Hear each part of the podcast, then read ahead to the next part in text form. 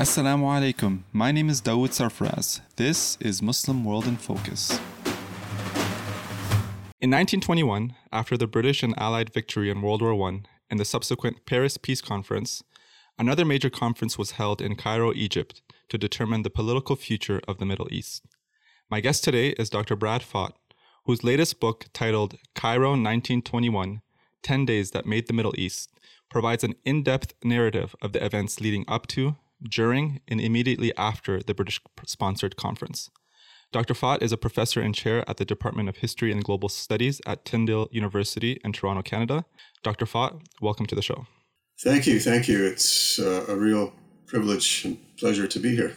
Dr. Faught, I want to begin by saying that I really enjoyed reading this book. I really like the way in which you weaved in the historical events with the first-hand accounts of some of the key figures through their letters and personal writings. During the depths of World War I, the British, they were desperate for some type of victory, right? So the prime minister at the time, he appoints General Allenby as the commander-in-chief of this Egyptian expeditionary force, and he sends them to the Middle East to, as he says, deliver Jerusalem as a gift to the nation.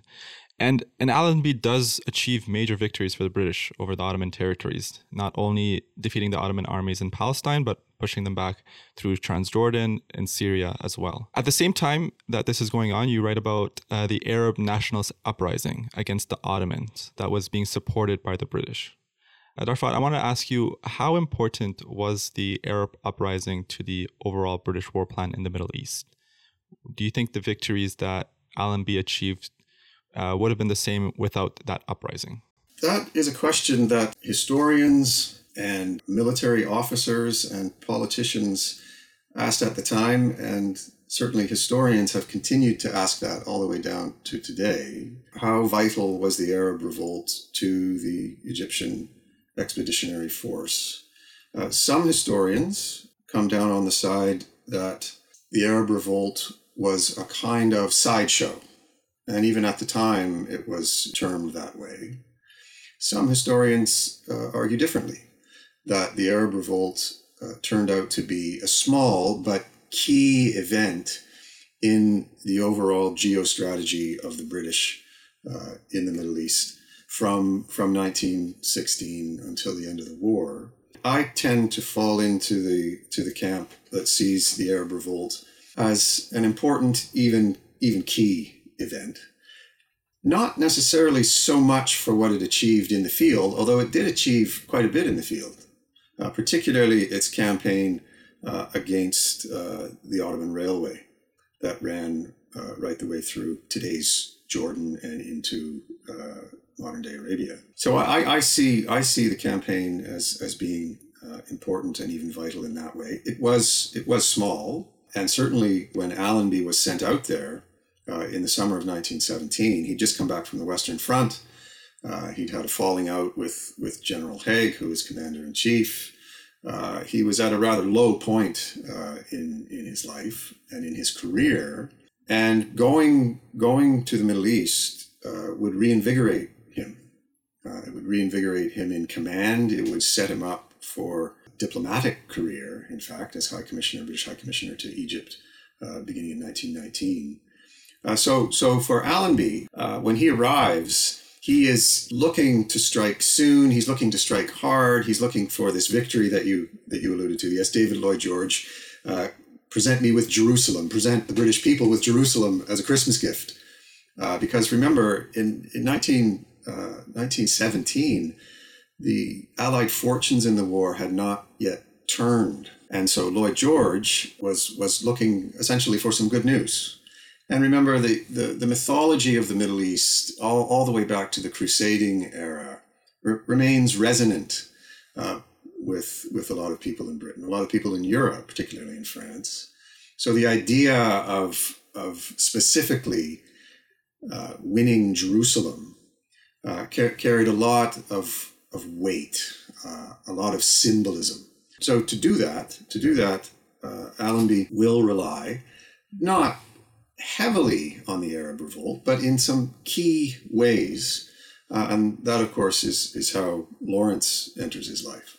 Lawrence. And Dr. Faught, you talk about the Arab nationalism. On the flip side, I want to ask you, do you think the Arab nationalist movements would have been able to revolt or would have decided to revolt if it wasn't for British financial and military support through Lawrence and through others? Yeah, a really important question in a few different ways.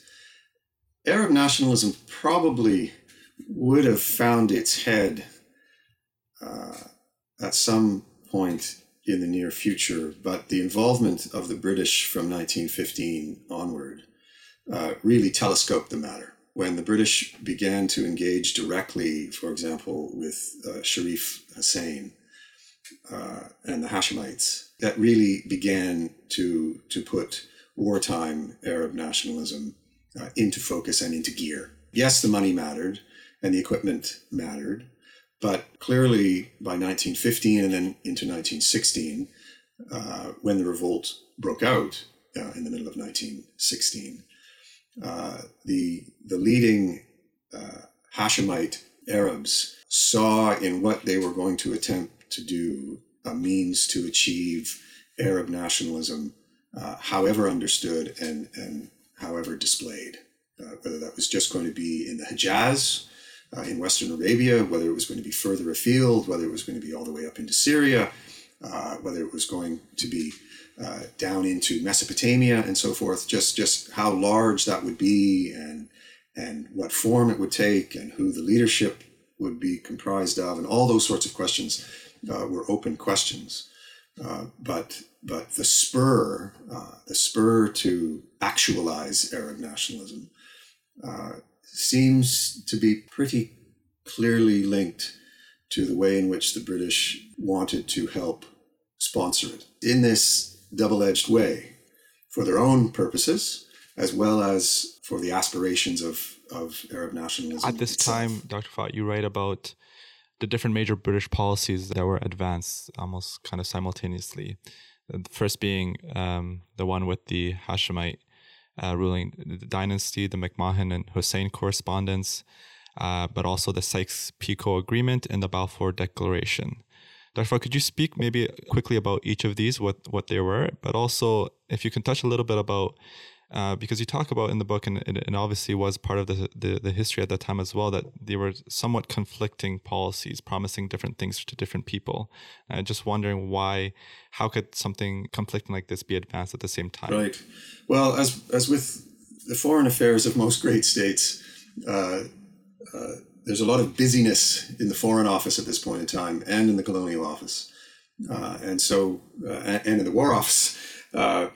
And sometimes the policies can be understood to be contradictory or even at blatant cross purposes, but they grow out of the circumstances and history of the moment. So the McMahon-Hussein correspondence was a series of 10 letters, a decalogue of letters that went back and forth between McMahon, who was the High Commissioner to Egypt at that point in time, 1915, and Sharif Hussein, head of the Hashemite dynasty.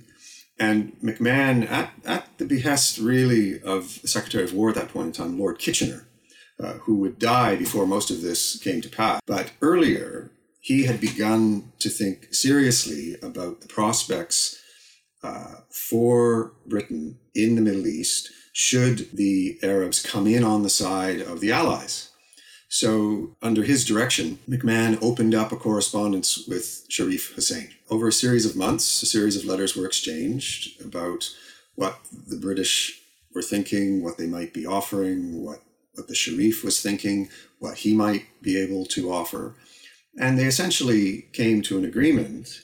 And the agreement wasn't totally clear, as these things often go, and it wasn't a treaty, but it was an understanding that if the Hashemite Arabs in the Hejaz came into the war on the side of the British, then the quid pro quo for that would be some species of support for Arab independence after the war, geopolitical independence. So by the time they had concluded their correspondence in 1916, Hussein was committed to a desert rising, and he kicked it off himself. Apparently, he literally fired the first shot at the Ottoman garrison, which is rather symbolic and even mythic. So as far back as 1915-16, there was an understanding that the Arab revolt would lead to some kind of British-supported independence. But these are complicated matters. So at the same time, almost, that this was going on, there were Anglo-French discussions over, again, what the Middle East, and the Middle East was a new term. It was only being used, really, right then. What the Middle East would look like after the war in terms of great power interests. These discussions would culminate into the Sykes-Picot Agreement, named after the two British and French aristocrats that advanced the agreement. This agreement was an attempt between the British and French, who both had geopolitical interests in the region, to divide the Middle East between their spheres of influence. The Sykes-Picot Agreement would become another piece of the complex puzzle shaping in the Middle East. But there was one more agreement that further complicated the situation. And then the third piece of the puzzle was the Balfour Declaration that was promulgated in the fall of 1917. And the Balfour Declaration was the culmination of decades of interest by various people in the British government, in British society, in leading British Zionists and so forth, to sponsor some kind of return to Palestine by diasporic Jews. And the Balfour Declaration promised a national homeland within Palestine. It didn't promise a Jewish state as such. It promised a homeland. All kinds of complications around that and so forth. But these three policies, as it were, and as you mentioned earlier, Dawood, they can be seen sometimes at cross purposes. Churchill, and we'll probably talk about him more later, Churchill, certainly as colonial secretary, and even beforehand, would argue that these three policies were policies that could be made to work together as a kind of Middle East concert, that the British could make right all of these policies concurrently, as it were, in the Middle East. And that's, to some extent, of course, what will drive the conference in 1921. Dr. Faught, you mentioned Thomas Edward Lawrence, who famously becomes known as Lawrence of Arabia. He's definitely a very interesting person in modern history. I actually was introduced to Lawrence when I was quite young. I think I was around 8 or 9 years old when my dad brought home that 1962 movie, Lawrence of Arabia, the British epic historical drama. I'm sure maybe you've seen that as well. But I know the book is not about Lawrence in particular, but he features quite prominently given his role. And you do mention a little bit of his early life. I wanted to ask you, Dr. Faught, how someone like Lawrence can go from where he was, born in Wales, interested in the Crusades, travels around France, Middle East, gets into archaeology, but at the end becomes this great champion of Arab nationalism. And as you say, the most influential British representative in the Middle East. How does that transformation happen? Well, you're right. Lawrence is an arresting figure. His appeal seems unending. Lots of biographies, lots of studies of Lawrence. And yes, the 1962 David Lean film is a true epic. Lawrence becomes a thoroughgoing archaeologist. And if not for the war, that may very well have been his life. He's scholarly, he's a loner, he's self-sufficient, he likes to test himself, he's extraordinarily independently minded, and his entry into archaeology comes as a student. Initially, he's interested in the Crusading era. He's interested in the architectural heritage, the Crusading era architectural heritage that exists between Europe and the Middle East, particularly between France and Syria and Palestine.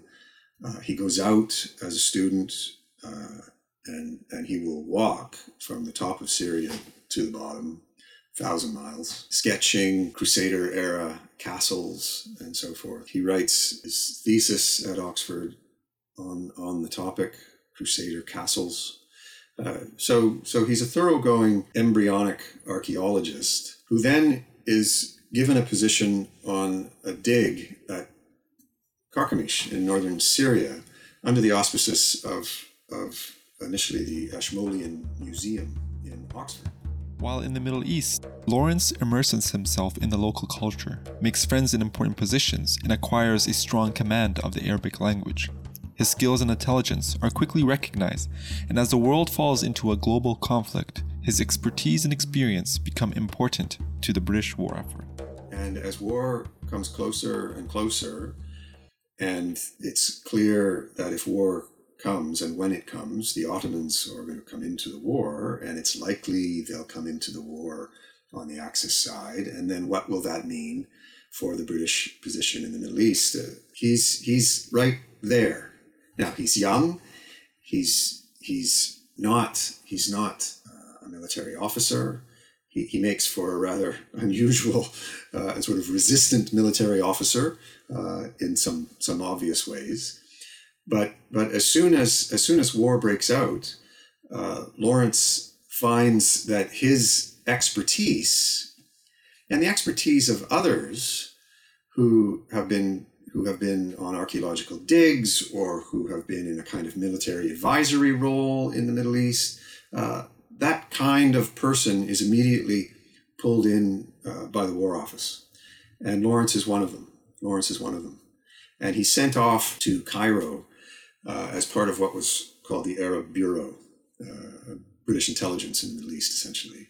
And he's given a desk job, and he's pretty bored by this, because he's beginning to now think that there's something at hand that could result in an Arab rising that might lead to a full-blown Arab nationalist movement that might lead in turn to Arab independence.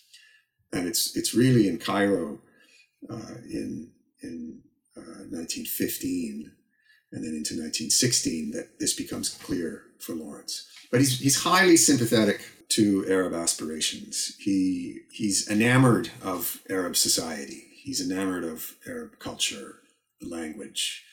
He makes good friends amongst a number of Arabs at Carchemish to begin with, for example. So he's poised, as it were, by the time war breaks out, he's poised to be drawn into it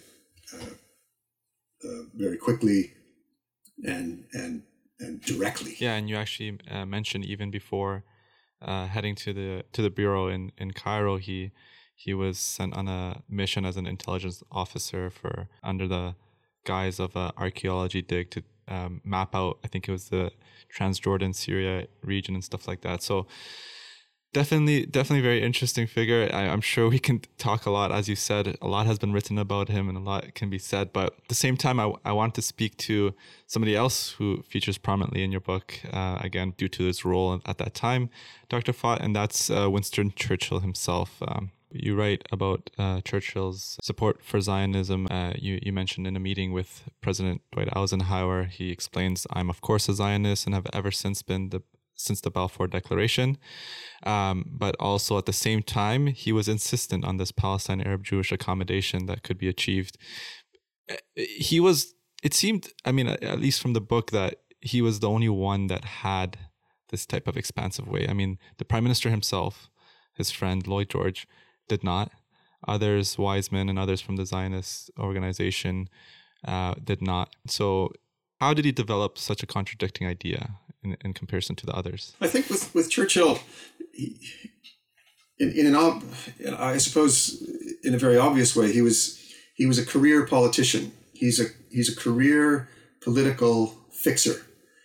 He believes that there is a solution to every political problem, no matter how intransigent the problem might appear to be.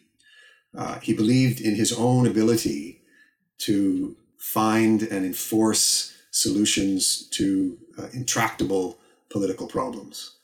And I think that was another one.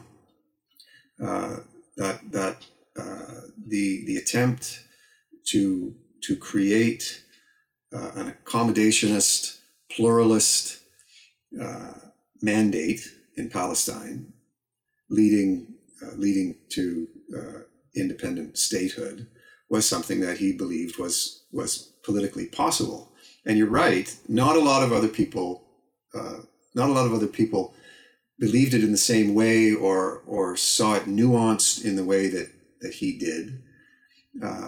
And in other parts of the British Empire, or in places where the British imperial interest was clear, you can see him take up a different tack.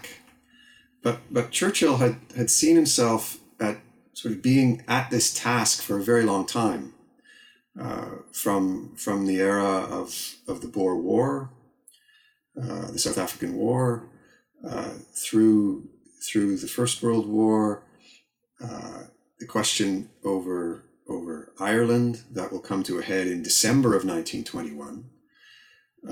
Examples elsewhere in the British Empire where sort of ancient enmities had been overcome in some kind of practical political settlement. So he believed that the kind of deep animosities that marked the relationship between Arab and Jew could be overcome, and it's not, I don't think, much more complicated than that for Churchill in his thinking. I mean, it's a complicated historical situation, of course, but in his own mind, it's an achievable political outcome if you construct the situation in the right way and the right people are in the right positions attempting to pull it off.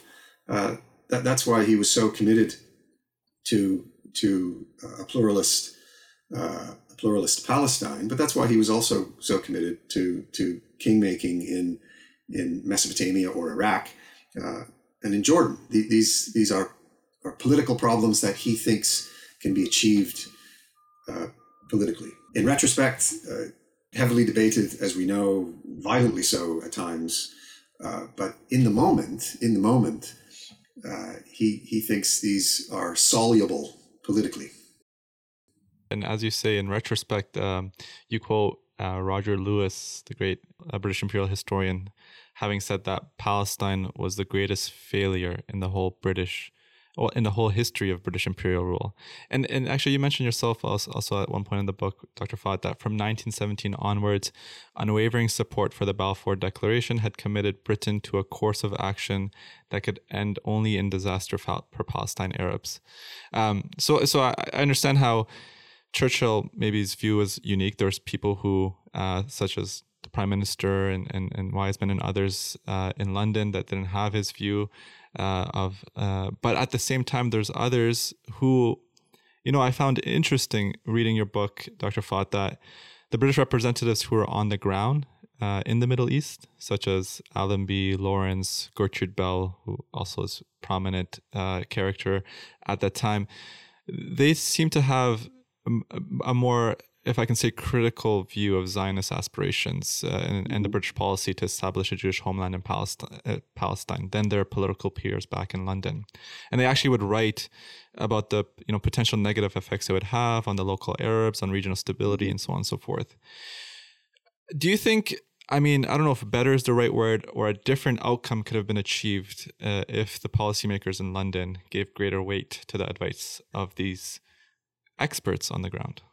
Yeah, it's one of those ineffable historical questions, the so-called "what if" question, Dawood.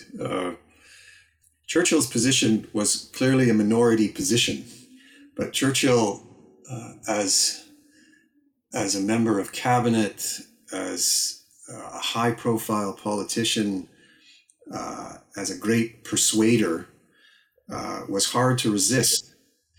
So you're absolutely right to say a lot of people around Churchill were much more sympathetic to the Arab position, and that position being essentially highly critical of the British attempt to do what they were attempting to do through a more narrow reading of the Balfour Declaration in Palestine.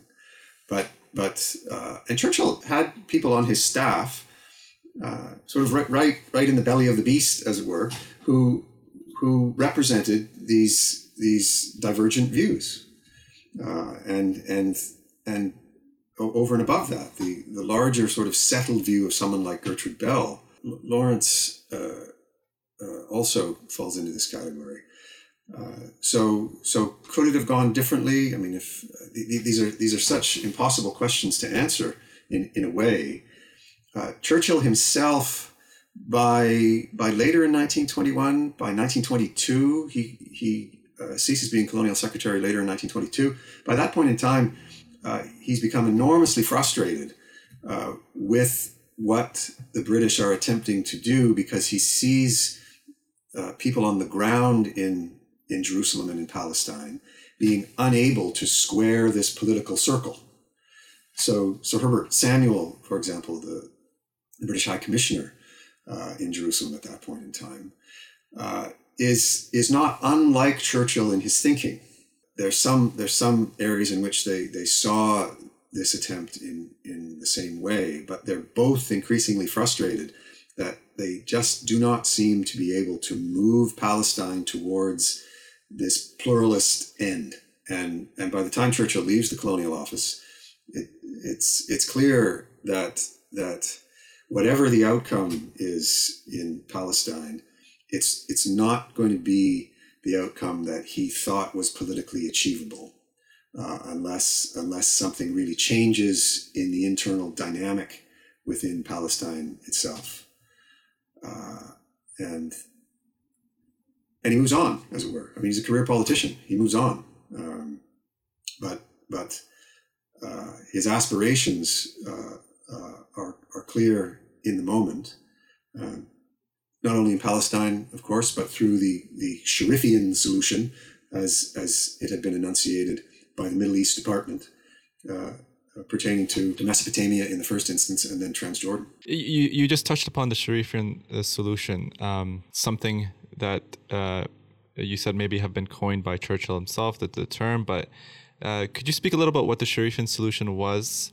But also, if you could speak, Dr. Faught, to the fact that while the British were supporting the Hashemite dynasty through the Sharifian solution, at the same time, they were also supporting another major player in the area at that time, which is Ibn Saud, both through military support somewhat, and definitely through subsidies. At one point in your book, you mentioned the devastating raid that some of Ibn Saud's Ikhwan do in Iraq, and how it angers Faisal, who's there, and then the British reluctance to go after him with the RAF, the Royal Air Force. Were the British hedging their bets in the Middle East? For the British and for Churchill in particular, the Middle East Department, Lawrence and Bell, the Sharifian solution was conceived as a way of state building, post-war, post-Ottoman state building, as well as to secure, at least in the shorter term, British interests with an accommodating Arab dynasty. That's sort of the two-pronged approach to what they attempt to do. So that's sort of the 1921 scenario, but it really only grows out of what was unachieved in the First World War. So the fact that the Hashemites are privileged from the standpoint of the British is because the Hashemites have worked with the British all the way back to 1915 and seem to be, certainly Faisal, is willing to continue to work with the British to achieve Arab statehood. Yes, the subsidies to Ibn Saud will continue. The threat posed by So towards the Hashemites themselves, as well as towards a certain kind of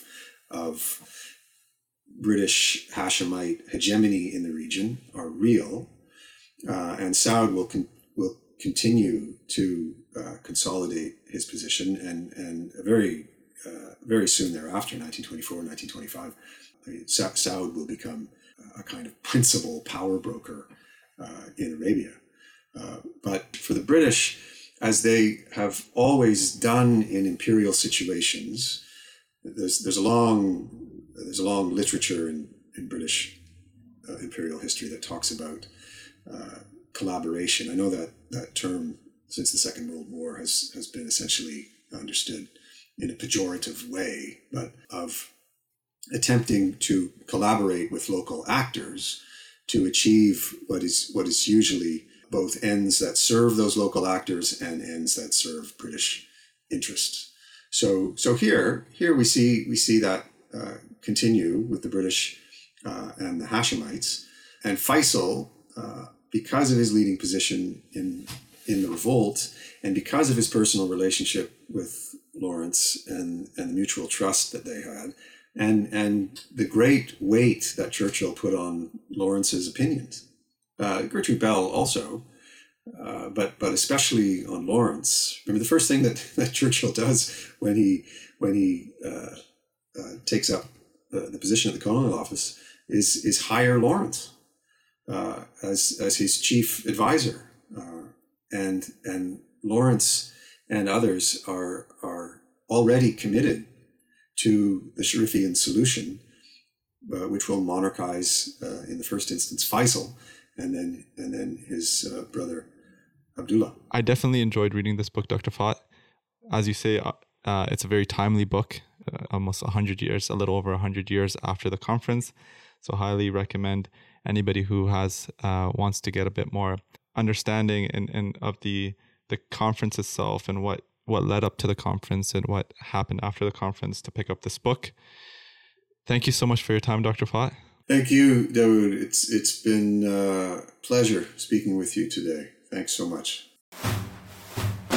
Thank you for tuning in to this episode of Muslim World in Focus. For the latest updates, you can follow us on Twitter @MuslimFocus and on Instagram @MuslimWorldInFocus. For any questions, you can email us at muslimworldinfocus@gmail.com. Until next time, Assalamu alaikum.